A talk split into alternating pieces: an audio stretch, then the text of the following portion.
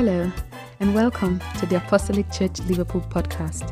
We hope the message you're about to listen to will inspire you, will be a blessing to you, and give you perspective in life. For more of such messages, you can visit our website at www.tac-lona.org.uk. You can also access other messages and resources from our YouTube channel, The Apostolic Church Europe. We hope you're blessed and inspired by today's message. God bless you. Here's the message.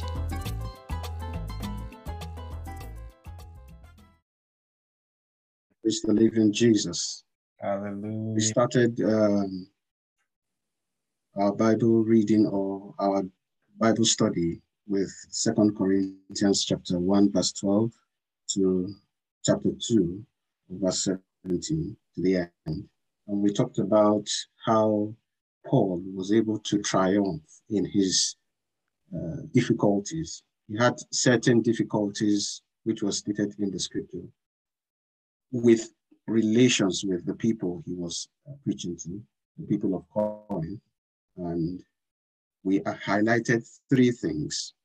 We were talking last week about discouragement, where he has he has put his time and effort and energy and resource into making other people better.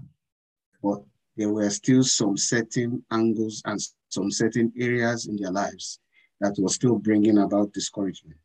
And we were trying to look at our own apostles who are around us. We took examples from our pastor, Pastor Davis, and Pastor Ola. And we asked certain questions for them and we're able to deduce that it takes the grace of God, takes the grace of God to triumph when we are faced with difficulties. I mean, that's the bottom line. We derive encouragement from God.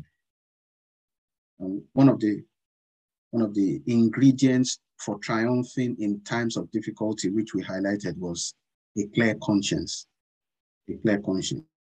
Now, today we'll be moving forward to uh, okay, also we highlighted advantages of a clear conscience, yes. And we looked at it each uh, one by one, said you will not be afraid of the return of Jesus Christ.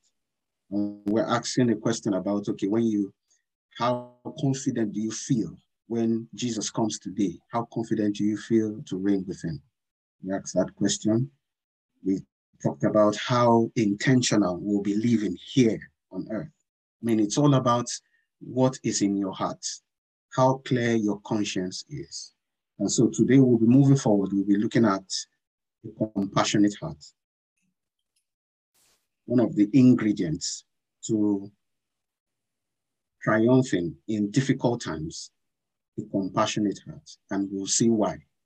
Let us look at chapter 2, verse 1 to 11. So I decided that I would not bring you grief with another painful visit. Second Corinthians chapter 2, verse 1 to 11. Verse, uh, verse 2. For if I cause you grief, who will make me glad? Certainly not someone I have grieved. That is why I wrote to you as I did, so that when I do come, I won't be grieved by the very ones who ought to give me the greatest joy. Surely you all know that my joy comes from you, from your being joyful. I wrote that, that letter in great anguish with a troubled heart and many tears. I didn't want to grieve you, but I wanted you, I wanted to let you know how much love I have for you. That's right.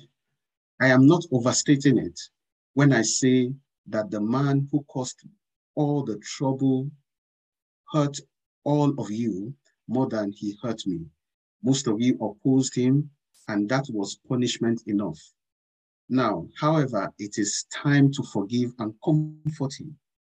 Now, that's the person who caused him grief. So, verse 7 says, Now, however, it is time to forgive and comfort him. Otherwise, he may be, be overcome by discouragement. So I urge you now to reaffirm your love for him. I wrote to you as I did to test you and see if you would fully comply with my instructions. Verse 10. For if you forgive this man, I forgive him too. And when I forgive whatever needs to be forgiven, I do so with Christ's authority for your benefit, so that Satan will not outsmart us, for we are familiar with his evil schemes. The Lord bless the reading in our hearts in Jesus' name. Amen. Now, this particular brother who grieved Paul, now some will say, I mean, some Bible scholars will say, okay, it was he was the particular person he wrote about in First Corinthians chapter 5, who was living in open fornication. Others think that it was another person who publicly challenged Paul's apostolic authority. So whichever it is, we have to see that how Paul handled the issue, and he handled it very well, compassionately. Now let us let us try to understand what compassion means. Amen. Amen. Let's try to understand what compassion means.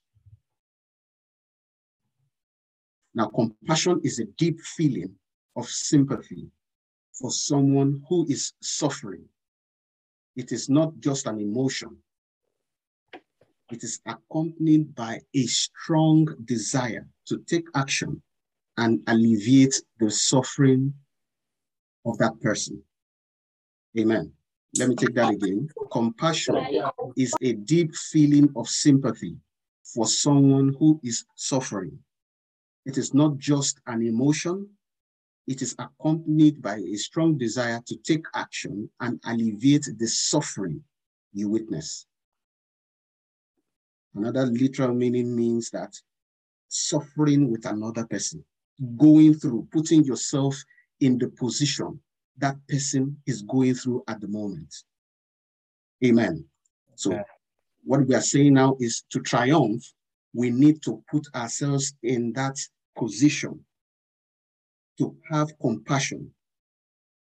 Now, while I was young, I watched a movie called The Never Ending Story. I don't know how many of us have watched that story, uh, that movie before. Now, it was long story short, it was there was a witch in that movie. It was a, I mean, a childhood movie.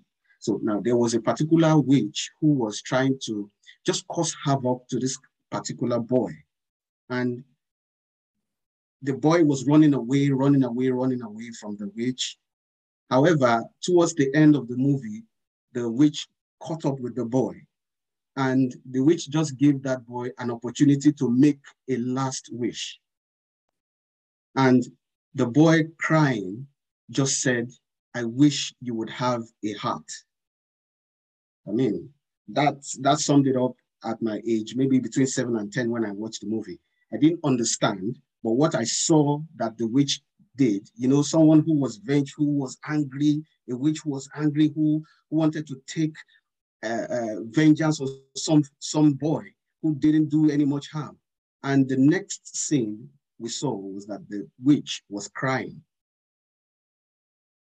The witch was shedding tears and she was going to cause a hurt or a harm on that boy or, or on everybody around. But because that boy wished, because if that boy made a wish, it will come to pass in that movie. So when that boy made that wish, I wish you would have a heart, the witch started crying. And all things that were so hard, I mean, around, the witch let go and forgave the boy. Fast forward to years later, of course, I didn't know what that meant then, but fast forward years later, I came across uh, this scripture Ezekiel chapter 36, verse 26. I will give you a new heart and put a new spirit within you. I will remove your heart of stone and give you a heart of flesh. Now, in another in another version, it says a heart, a sensitive heart. Another version also says an obedient heart. It's the heart of flesh I'm trying to focus here on. Now, fast forward, verse 27 says, And I will put my spirit in you and move you to follow my decrees and be careful to keep my laws. Then you will live in the land I give your ancestors. You will be my people, and I will be your God. I will save you from all your uncleanness. I will call for the grain and make it plentiful, and will bring and will not bring famine upon you. Verse 30. I will increase the fruit of your trees and the crops of the field, so that you will no longer suffer disgrace among the nations because of famine. Amen. Amen. So, what I'm trying to bring out here is that that verse that says, I will give you a heart of flesh. That means a sensitive heart, a compassionate heart. It shows that from verse 26 to verse 30 of Ezekiel 36, it shows that a compassionate heart is an ingredient to enjoying God's favor. Amen. Amen. As a leader, now, Theodore Roosevelt, who was the 26th American president between 1901 to 1909, he says, people don't care how much you know until they know how much you care. People don't care how, how brilliant you are, how, how well equipped or rich you are, until they see how much you truly care. That's when they give you respect. Amen. Yeah. So you will see that even Jesus, Bible says, and Jesus wept when he came to the tomb of Lazarus because he loved him passionately. He loved Lazarus. He, he, he could wake him up. Of course, they called him when he was, was going to die. But at that point, when he came, when he came, when, when they asked him to come, he delayed it for another days before he now went to, to, to raise Lazarus. And at that point, Bible says, and Jesus wept. There are many scriptures that talk about uh, uh, uh, the compassion of God. Bible says, shout for joy, you heavens, rejoice. In Isaiah chapter 49, verse 13, shout for joy, you heavens, rejoice, you earth, burst into songs, you mountains. For the Lord comforts his people and will have compassion on his afflicted ones. In Exodus chapter 39, 33, verse 19, it says, And the Lord said, I will cause my all my goodness to pass in front of you, and I will proclaim my name, the Lord, in your presence.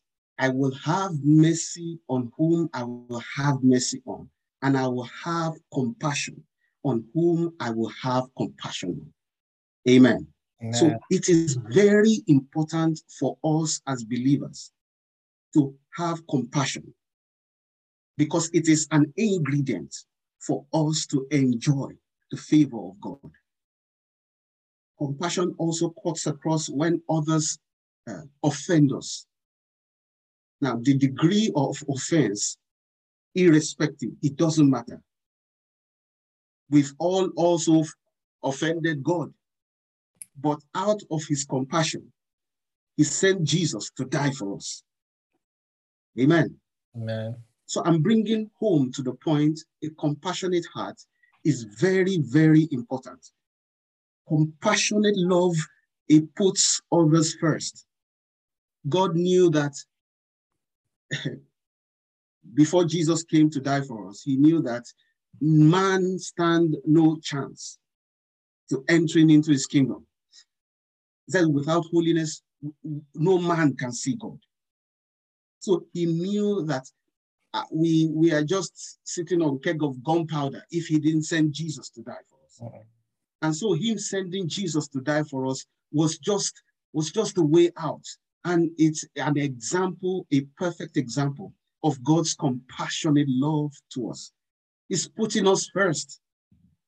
And so this is the this is the way also Paul was living. People caused him great sorrow. But you know, he didn't put that into focus. Guess what? I know that some people who offend us, if they know better, they will act better. Amen. Amen. Of course, there are some die-hearted people who you don't even offend. They would they would they, they would just cause people harm. But I'm saying genuinely, when people know better, they will act better. So that's why Paul, I, you know, I was saying in the last time that let's, when people even offend us, we should give a benefit of doubt to Mm. such a person. It helps to understand that person's position of ac- action. Verse 4 says, I wrote that letter in great anguish with a troubled heart and many tears, but I didn't want to grieve you.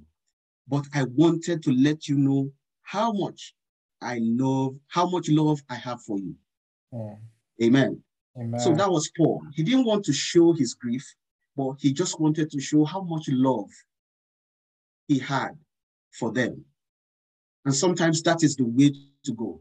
Pastors most of the time talks about when when uh, uh, children or teenagers he teaches when when they they prove stubborn sometimes, but when he comes from the angle of love, showing them concern, showing them how he genuinely feels for them. It breaks them down, no matter how hard hearted they are. Those teenagers, they come down and they love him because he is, going beyond the maths he teaches them. He shows his genuine care for them. And so that, that's why most of them come out very well because it goes beyond. uh, We've now learned that uh, what, what Pastor usually says the pedagogy of education.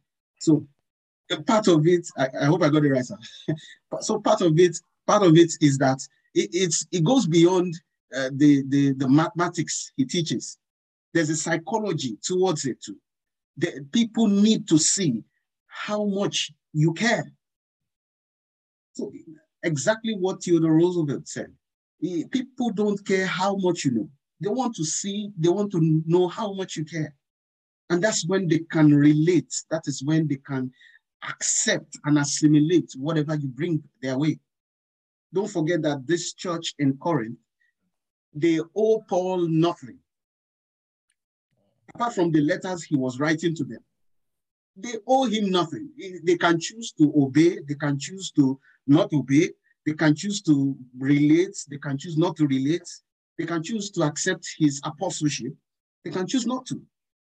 However, he still projected a compassionate side of himself because that is what Jesus will do. Every question I say is, what will Jesus do in my position? It will be what whatever Jesus will do is what we should always think about. Next slide, Pastor. Next slide, Pastor. The other side. B. Now, compassionate love seeks to help others grow. Amen. Amen. Thank God for God and thank God for how he, he's breathing on his people, how he's helping everyone as we move into sanctification. Amen. Amen. This should be our lifestyle, where when we see others who lack the information we have, we are there. If we have that information, we should be there to give that information out. How, how, how concerned would you be when you have an information that will benefit someone and you have it and you don't give that person? Would you be happy to see that person go through uh, the negative side of it or the consequence of not having that information? Amen. Amen. It's, it's all about where you rise up the ladder, you take someone along as you rise up the ladder. Amen. That is compassionate love. It seeks to help others grow. Not to talk about, I mean, not to project myself, but I just want to use this example. There's a particular friend of mine I've been speaking with uh, to come to the UK. We worked in the same company in Nigeria, and I encouraged him right back from 2017 to come to the UK. And he has been, okay, I'll come, I'll come, I'll come. Now, when things moved from uh, bad to worse, kind of, in the organization, he reached out to me and he was like, David, ah, the word you said, no, no, I, he didn't even reach out to me. I still, like every year, I just keep t- talking to him about the same thing. And by God's grace, the word entered into his heart this year, around March. To cut the long story short, he's here in the UK. In within three weeks, he got into the UK. He got his national insurance number. He got a job. He got he got he got a house within three weeks of moving to the UK, where some people are still struggling. Now, the growth I have seen in my own life is what I was just so passionate about, just to, just to encourage him to also do. Now, he went on his LinkedIn profile and uh, uh, put on his LinkedIn profile, I got uh, a job. And you know, it will alert so many people from the organization we are all coming from. I mean, he got hundreds of congratulations, hundreds of congratulations, because he was happy he got that job. And guess what? It will multiply itself. I've told one person, he will tell two other people, two other people will tell four other people. It's all about trying to help others succeed as well. You have an information that you know will be beneficial to a brother or a sister or someone who has even been a hurt to you. No matter what. I mean, when such a person, when you give such a person that kind of information, it's like heaping coals of fire, like literally how Jesus said. He, heaping coals of fire on such a person because the person will be like, after the hurt I did to you, you can still think about me in the best light possible and give me this saving information. Amen. So, yeah. as Christians, let us, you know, Jesus, I mean, God didn't look at the sins we committed before sending Jesus to us. So that is the same way we should also project ourselves. Amen. Amen. Amen. Amen. Now, the very there are so many examples of what Jesus did in the Bible, how he put others first. But there are so many, and this this Christian walk is all about when we look into the scriptures and we see how God has been compassionate to us all, how he sent the Savior to come and suffer for the world. And it's just a call to us as Christians to a, a call to us to live and act compassionately. True discipline is an evidence of love. We know that this man eventually felt helped by his kind of loving attention given to him by Paul. Don't forget that this man offended Paul. So at that point in time, he had to he had to come to his senses, well, by the help of God, because Paul was not, didn't stop praying for him. He didn't stop praying for him, but he corrected that person in love as well. And while he did so, he continued to pray for him. And that person came back into that fold as a regenerated soul.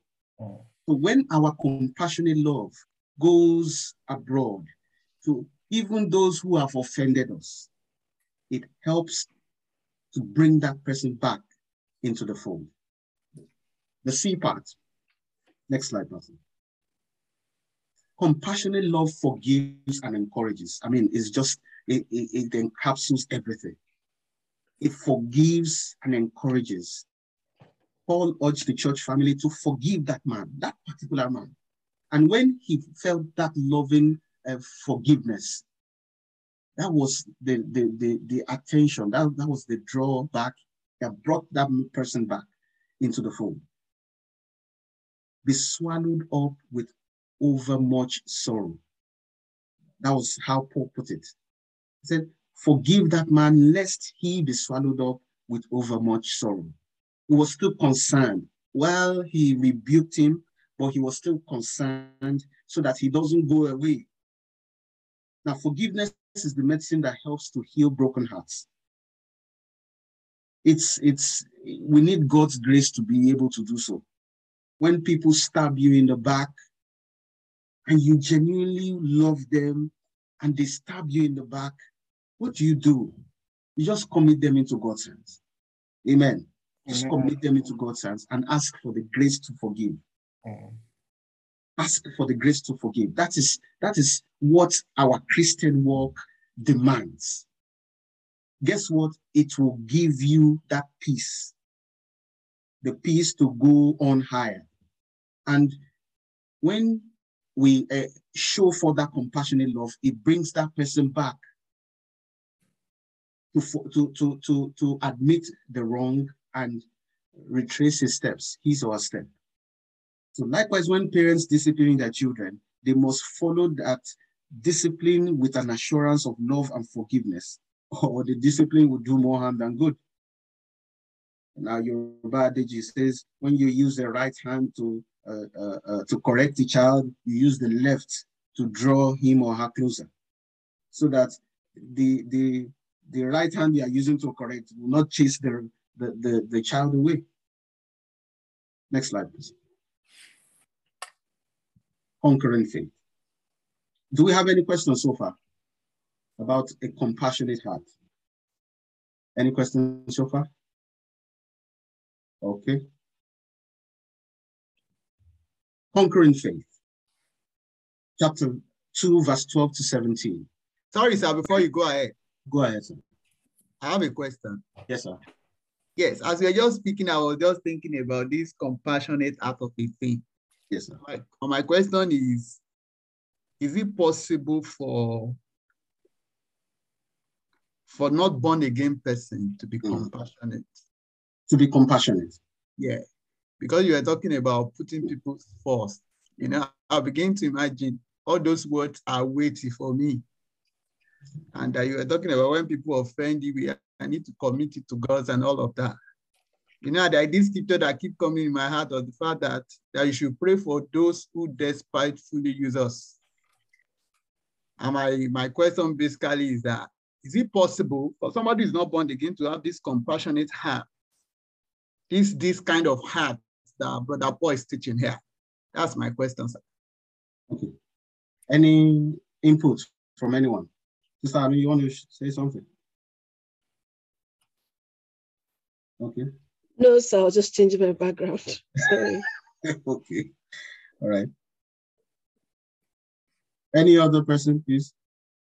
I need I need responses from someone so that I'm not the only one talking. Uh, if there's no other person, let me, let me put Pastor Ola on the spot. Okay, all right. All right, Pastor, go for it. No, no, no, let Pastor Ola speak there, I'll speak. Okay, sir. I was hoping to learn on that particular question. Compassion and um, I mean to, to be compassionate. Compassion itself is an English word in this case, and I think in, uh, Deacon gave us a brief definition of that. But being compassionate as a natural human being and being compassionate in the sense of the fruit of the spirit or the kind of compassion that Paul is talking about is uh, there's a difference to it. And the difference on the one hand is the fact that there is a degree to which our humanness or our humanity left to us, left to we and our goodness at our best, there's a limit to which we can be compassionate. There is a dimension of compassion that it takes the grace of God and the Spirit of God to supply what you need to do it. That's exactly the kind of scenario that is playing out here. The natural thing to do is not what Paul is doing. Yes. Someone that has um, brought him so much pain, even if we don't have all the full details, but you can tell that Paul is writing from, he said the letter he wrote before this week we don't have, he wrote it in deep anguish. So it's not, it's not, uh, it's not something that we can find in our humanness to do. But can we be good? Yes. Can people be? I mean, there are lots of philanthropists, uh, philanthropists around that are not born again, and they will say they are doing those things because, on the one hand, they are being empathetic, or maybe they've been there, done that. I've also suffered like that before, and so now that God has blessed me, or even if they don't acknowledge God, they just thought they should give back. But that's to the extent to which they are able to to the extent to which they have the human resource. But there is a limit to that. There are so very many things on the other side of the limitations of our humanity that it takes the grace of God. The grace of God being what God can do in us, which we cannot do by ourselves. You know, sometimes we say the grace, the grace, the grace. One of the interesting definition of definitions of grace that I like is the capacity of God in us to do what we cannot do ourselves. That's the kind of compassion that we're talking about here. But whether it is um, compassion in the sense of helping someone cross the road on the street or compassion in forgiving someone that has deeply offended you, as a believer, the Holy Spirit helps us in all of that. And so even that which is good in our humanness, which of course, when I say good, that's a relative term. As far as God is concerned, the best of us is still far from, we cannot, we can never qualify to God's standard by the level of our goodness. But even that which is good in us, when we come to Christ, He redeems everything and redeems our capacity to be able to be a blessing, to be able to be compassionate like this, and the very other many dimensions of the fruits of the Spirit. So that would be my my thinking about it. But I don't know. I think there's actually something specific. Mm. Peter, bro, Peter is after that he has not exactly said. So maybe in saying that specific thing, or maybe a particular case study that is going on in his mind, it might help us to be able to sabenko, like Yorubas will say, or eat the dead on On the the end. Yeah. Okay. Pastor Davis. pastor, sir. Yeah, praise God. Hallelujah.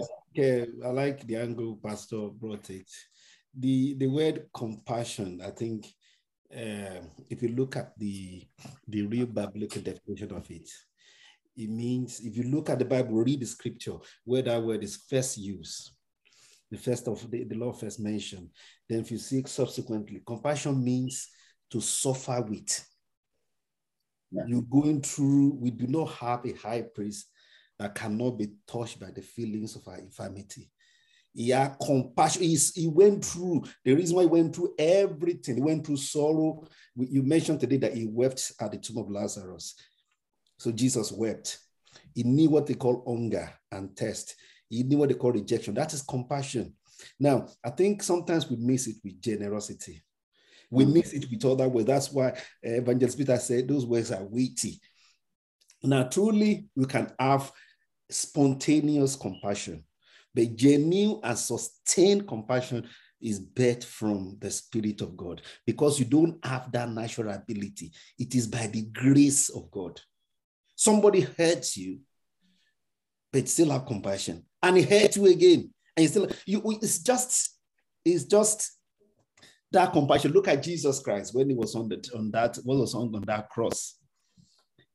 What was what was he praying for? He was still praying for those people that are hurting him. That's compassion. He was good. He's that's the hype. That's the compassion. So it means that person heartbreak is your heartbreak.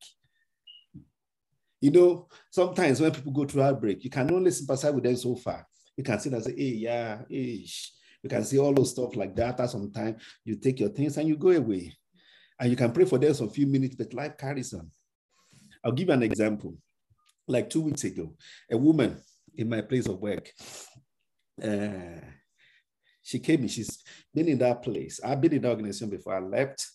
Then after some years came back. So she knew me. She's one of the oldest that we know herself very much. Then that morning she was coming to work. And she came to work that morning. She stepped in, parked in a car, and she stepped out of that car. She slumped and died just by the side of the car. And she was due to retire yesterday. That's the package or the retirement thing because she's going to be 60 something, 67. That was quite painful. Everybody's eyes was like really red and blah, blah, blah, blah, blah, blah. It was very, very painful because she just had a heart attack. And she died. I was still with that. She was still joking the day before when I was going home and she was going home. And that's the end of her life like that. So now, what did I want to bring out there? She has a very good friend, a close mate. They were together, and that person was crying profusely that day. Then when she came back the uh, on Monday, I said, "Oh, I hope things were not too hard for you." A while later, and he said, "Oh no, Dr. Davis, no, no, no, no, no." He said, "What? You know, because I was just crying because they tell her to go. You know, she told her to go. Then she said, "Oh, I have to go to the pub. I have to go to the pub." That really baffled me. Said, "I have to go to the pub." I said, "Go to the." That that took me back. He he said, "Cause and I have to go to the pub and just make sure that I drain myself." And so she just get has got herself drunk and wasted that day. And I, and she said, I said, she said she had another program. She was meant to go to a party or something like that the weekend. And she said she actually went. And in my mind, I was like, is that actually compassion? I was thinking that the way she was crying that, that day. And they said, What happened? And she said, You know what? I thought in my mind that is what she would have wanted. She would have said to me, Go enjoy yourself, life carries on. She would have said, and I was say, Wow. So that's her own interpretation of compassion. That's her own. She, she is thinking that that's what she'll have said. And most of the other ones. And all they did was one minute silence. And that's the end of that woman. She's still not buried, she's still in the mortuary. So, what I'm trying to say is that it takes compassion, it takes the Holy Spirit. So, people can now interpret it in different ways. Like what Pastor said, some people give now a gift, and it doesn't mean people have compassion. The real, genuine, sustained compassion comes from the Spirit of God. It comes because the one that is not, does not come from the Spirit of God, it goes back to the source which is but for a purpose only known to the person mm. that's giving it out in the first place. We all have compassion for chickens, but just to kill them at the Christmas and put them in a in a pot. So, so that, that is what I want to say. All right, thank you very much, Pastor. Yeah. Uh, uh, Evangelist Loja, you hope you are satisfied. Amen. Uh, Bible says in Mark chapter 6, verse 34, when Jesus landed and saw a large crowd, he had compassion on them. Now, this is where I'm going. He says, because they were like a sheep without a shepherd. They were like a sheep without a shepherd. So he began to teach them many things. To have compassion, you need to put yourself in people's shoes. Pastor was mentioned in scripture. It says, we, we have a high priest who cannot be touched. You, I mean, who who who is touched by the feelings of our infirmities. Amen. Jesus knows what we are going through. So you have to put yourself in that person. I mean, sometimes when I see someone uh, maybe fall off, I'm, I'm watching a video. Can you imagine? I'm watching a video and I see somebody fall off uh, a bike or has an injury immediately, or I see a sight of blood. There's a like a drop of adrenaline that just drops in my heart. I, I, I, it gives me that cringe. How many of us go through that? When, when you can't you can't just stand to see that person go through that. I mean, you can't just look at it. It comes from a heart of compassion. Amen. You you you are putting yourself in that person's shoes and you just feel, wow, God, how can this person be going through this? The pain of it is in, you can't explain. So it takes, if we say we have accepted Jesus Christ as our Lord and Savior, and if Jesus was really compassionate to people, we have no option than to be compassionate, even to your next door neighbor. Uh, Amen. Amen. We have to be compassionate. It is a, a, a, a prerequisite to also enjoying God's favor. It's a prerequisite to triumphing through difficulties. Amen. So let's move on to a conquering faith. Sister Second was raising her hand. Sister who? Yeah. Who? Yeah, okay, Sister Anu. All right, go for it. Yeah, so Okay. Just a quick one. You did yes. you mentioned earlier how that even when we're doing even when we're doing good or being compassionate to people that are mean and that they offend us with, without reason, it would be as though we if we do good to them, it would be as though we're heaping hot coals on their head. But then I felt a check. Is the motive pure? Like if you're doing good to someone because you're spiritually doing evil to them, like it's is that not like it's kind of like a wrong motive to say, okay, you, eh, I'll do you bad, but by doing you good. Just, I don't understand okay. the analogy of that. If you okay. can explain, okay. please. What did we start with as uh, uh, one of the ingredients of Paul in this context? We started with a clear conscience. Amen. So you, God knows your heart. So you have to do that. You have to forgive that person with a clear heart, with a clear conscience. Okay. Amen. Amen. You know, you know, I, I can't see your heart. God sees your heart. So when you do it, when you are really forgiving that person, you must truly be forgiving that person. I mean, after all, if you are doing it from a compassionate heart, you won't be seeking to hurt that person. if you are truly doing it from a compassionate heart. Am I clear? Yes. So Does that answer the question? No. It does. Okay. But but it, the part of the heaping of the coal is being left Well, that's I'm I'm just quoting what Jesus said, isn't it? okay. That's what so wait, how, said. how does that come into play then? Okay. Erase that part there. Erase that Okay, part sir. and don't let it confuse you. Just do Okay. it from a compassionate heart. Yes, Let the. Holy Spirit guide you. Yeah. Is that right? Good. Yes, it is. So let's Thank move you. on. Second Corinthians chapter 2, verse 12 to 17. When I came to the city of Troas the- to preach the good news of Christ, the Lord opened a door of opportunity for me. But I had no peace of mind because my dear brother Titus hadn't yet arrived with a report from you. So I said goodbye and went on to Macedonia to find him. But thank God, he has made us his captives and continues to lead us along in Christ's triumphal procession. Now he uses us to spread the knowledge of Christ everywhere, like a sweet perfume. Amen. Amen. Verse 15. Our lives are a Christ like fragrance rising up to God. Let's take note of that side. Our lives are a Christ like fragrance rising up to God. Don't forget the, the part of the Bible that says, Let us make our lives a living sacrifice, holy and acceptable to God. Amen. So this is another part. It says, Our lives are a like are a Christ-like fragrance rising up to God. But this fragrance is perceived differently by those who are being saved and by those who are perishing. So for those who are being saved, they see it in a different light. For those who are perishing, they see it in another different light. Now, to those who are perishing now, we are a dreadful smell of death and doom. But to those who are being saved, we are like a live, life-giving perfume. And who is adequate for such a task as this? You see, we are not like the many hucksters who preach for personal profit. We preach the word of God with sincerity and with Christ's authority, knowing that God is watching us. Brethren, whatever we do, whatever step we take, whatever move we make, have it at your back of your mind that God is watching you. Yeah. It's one guide to living a life of triumphant uh, uh, victory throughout your lifetime. So, what are we bringing out from this uh, scripture, verse 12 to, I mean, verse 12 to 11, 17, is a conquering faith.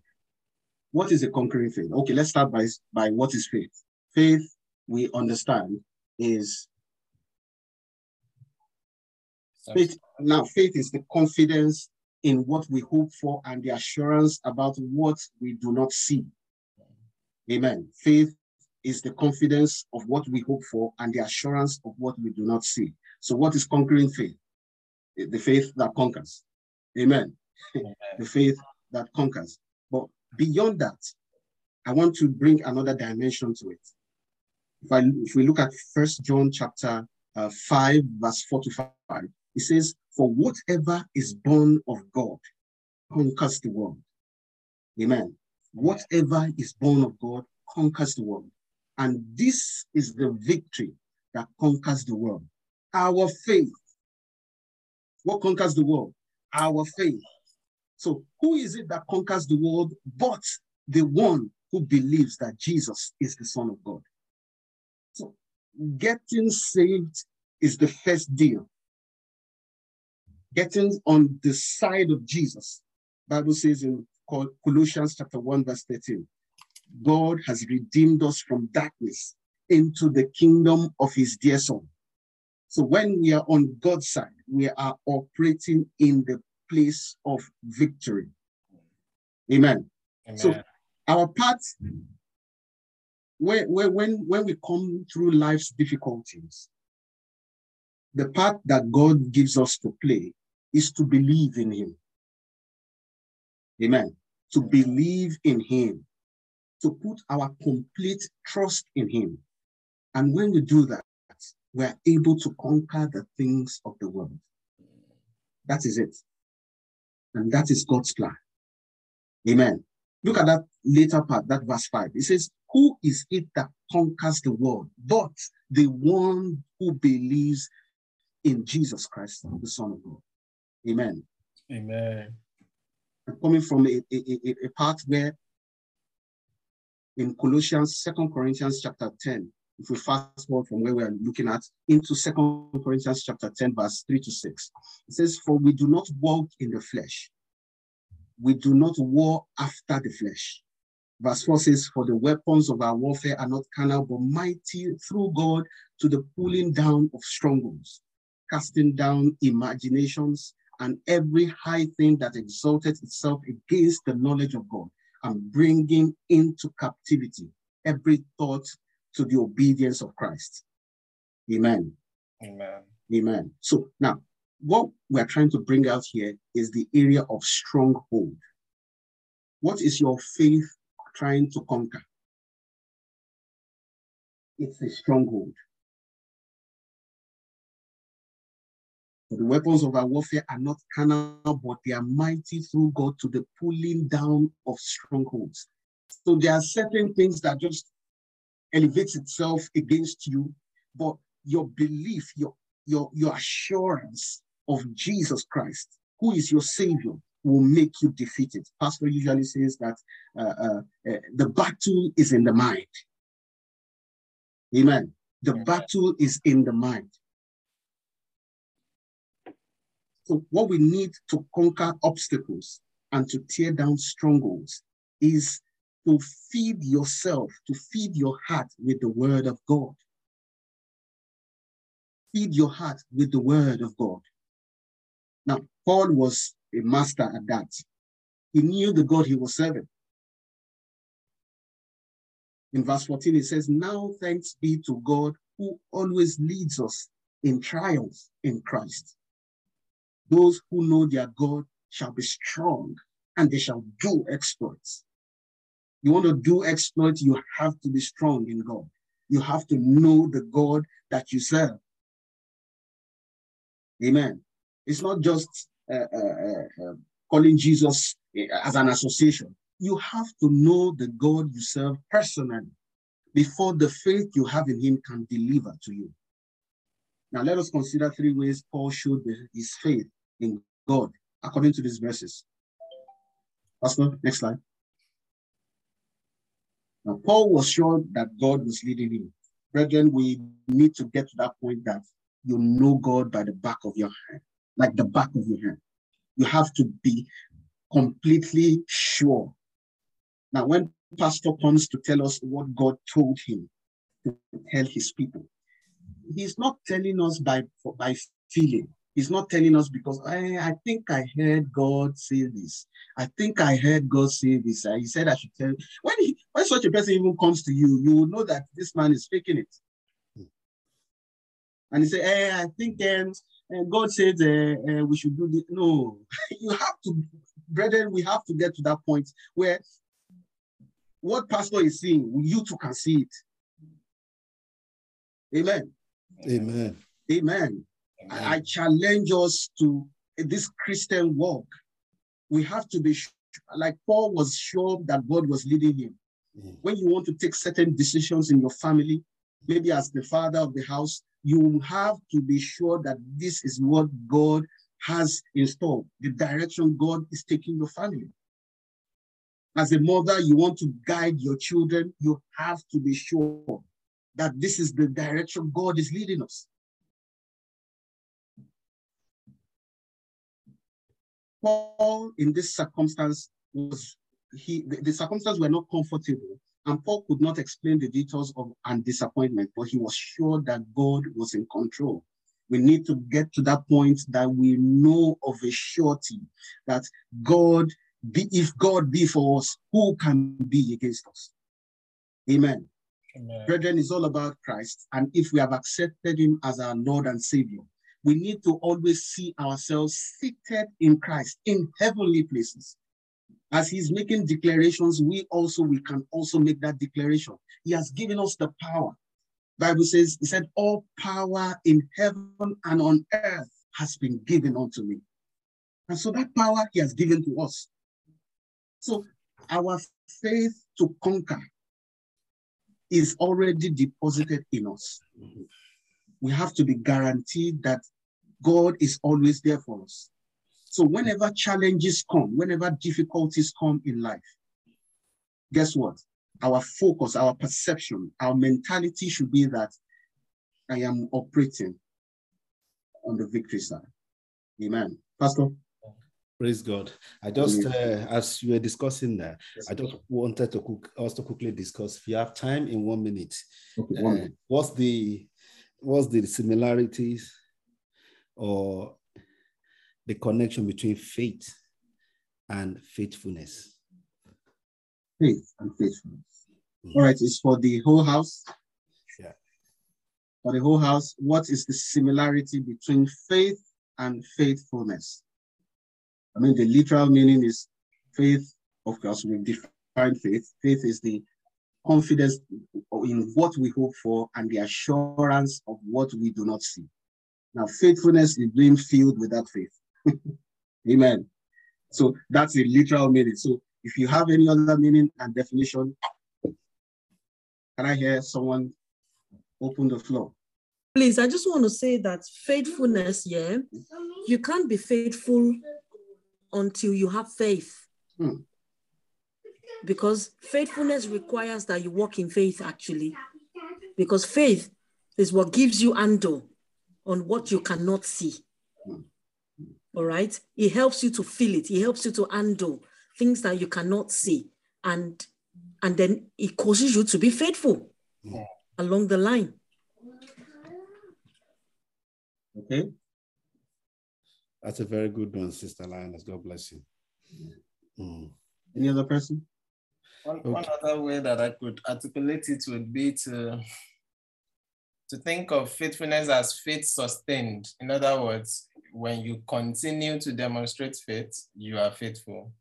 And faith then being at the basis of it, faith is obeying God's word the assurance of things not seen, the evidence of things not seen means that you will take some decisions because God instructed you to, even when there are no logical justifications.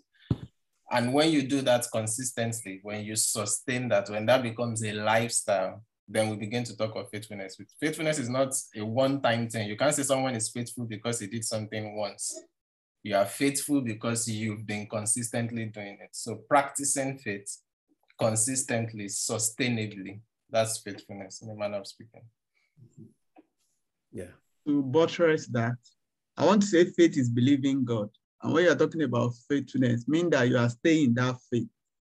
You are not going out of it. It's not that you believe today and tomorrow when they ask Peter, where is Peter? Peter is no more having faith in the Lord. Praise God.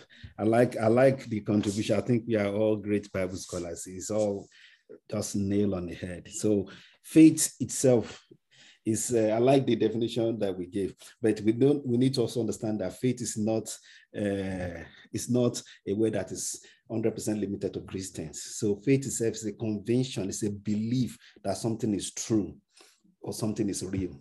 So our our brethren or our brothers or sisters of the bondwoman. I don't want to mention the name. Yeah, you know what I'm talking about. They have faith in that religion. Okay. It's a belief and conviction that something is true. But I want us to move. How do I actually recognize a true born again Christian? Is by faithfulness. Faithfulness is living that truth Yeah. is living that reality. Just like Stallion said, what the faith itself give you the handle. The faithfulness is the practice. That is the fruit of the sanctification going on in you. And God decides, so our faith must turn to faithfulness. It must turn to faithfulness. An example is very, very simple. You have conviction and believe that this is the person you will marry. You go to the altar Go ahead, marry And you marry that person. You have faith. But faithfulness demands that when you get back to the house, there, are, there will be days that you say, How did I even come across this woman or this man? there will be days that you be, but faithfulness demands that in the good, the bad, and the ugly, you stay to your feet. That you stay with that. So that's faithfulness. So that is the evidence that give us that give us truly those that genuinely born again. Mm-hmm. Because we can see faithfulness, God faithfulness. That's why the Bible says Great is that faithfulness, oh God. For God so loved the world. They didn't stop there. But what he, did he do? He now showed that faith by sending his only begotten son. May the Lord give us understanding. Amen. Thank you very much, Pastor. That, that's that's I like that uh, the, that dimension you brought about someone getting married because okay he has faith that that's the that's the direction God is leading the person, and to remain in that marriage good or bad, remaining faithful. That is another dimension towards faithfulness. God bless you. Thank you for that spanner you threw into it. the B part. Pastor? Yes, like mommy, do they wanted to say something? I think she was just ruminating. Okay, okay, okay. okay. Yes. All right. uh, uh, B part. Paul also was sure that God was leading him in triumph. Uh, we'll put here you know, a picture. You know, remember when Liverpool won the Champions League and Liverpool went out the next day and they were showing the cup. Were, I mean, the town was painted red. That is an example of triumph. Amen. That is an that's what triumph looks like. When you are fighting and battling and trying to win a war or a challenge or, or, or a difficulty, and you triumph and you win, that's what it looks like. Amen. Amen. Now, because Paul was sure God was leading him, he knew God would lead him into triumphing. And that's what his faith was gave him. He gave that conquering faith gave him confidence that he was going to win, no matter what challenge came his way. Now, likewise, Jesus was also won a splendid victory, and he leads us through the journey of life with us in his chariot, sharing the victory together with him. So that we put that part. So we do not fight only for victory, we fight from the point of victory. Amen. Amen. And finally, the C part, Paul was very sure that God was using him as he was leading him. God was, I mean, Paul was so sure that the way God is using me, he's the one leading me, honestly.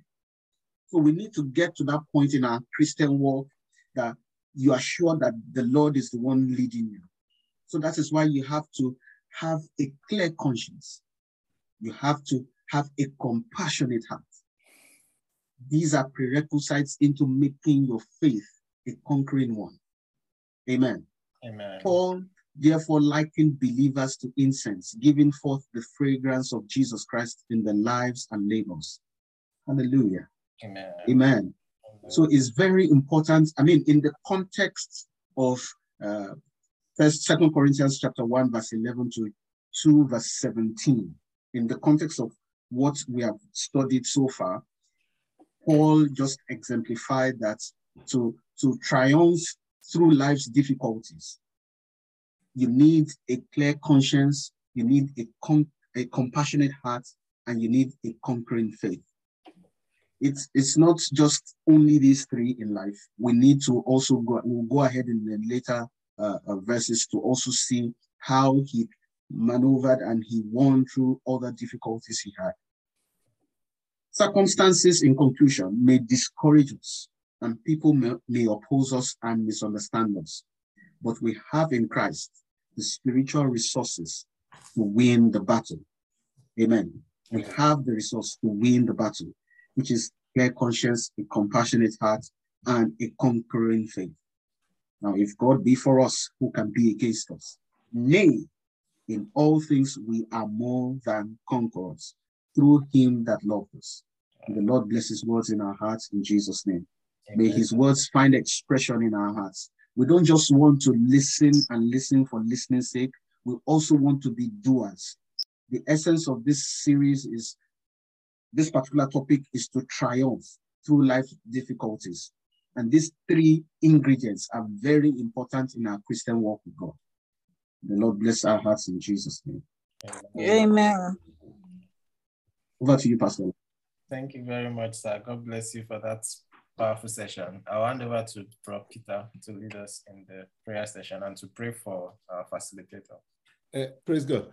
Uh, sorry, I just wanted to add one thing. Sorry, uh, uh Evangelist, you pray now. That one of the things that I also want to bring out from what Brother Paul is saying, that this is a difficult one, is when we forgive people, we should also learn to forget. Yeah, forgive and forget.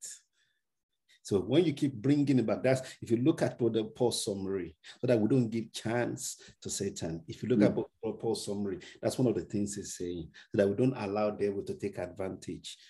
Mm.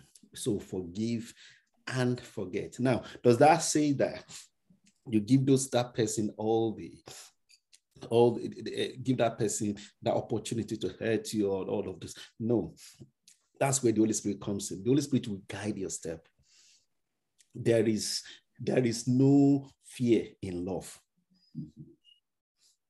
Perfect love casts out fear.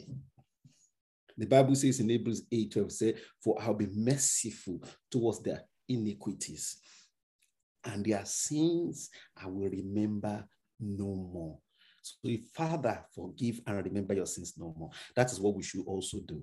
If you let the Holy Spirit break that thing down, Otherwise, you'll be carrying around baggage and baggage of things. You're forgiving them, but the devil knows your weak points.